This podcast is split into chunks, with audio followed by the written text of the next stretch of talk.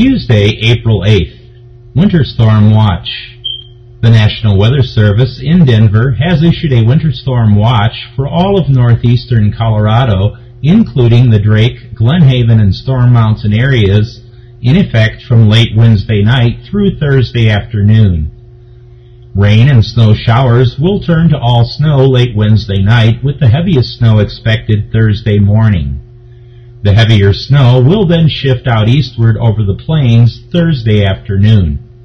Snow accumulations of 3 to 8 inches is possible by Thursday evening. Up to 12 inches is possible in the Front Range foothills.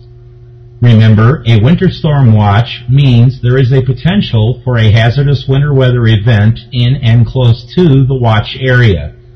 Significant snow accumulations may occur that could impact travel. Stay tuned to the National Weather Service or your local news media for the latest updates and possible warning concerning this potential winter storm. The complete text of this official weather advisory can be found via the link provided below.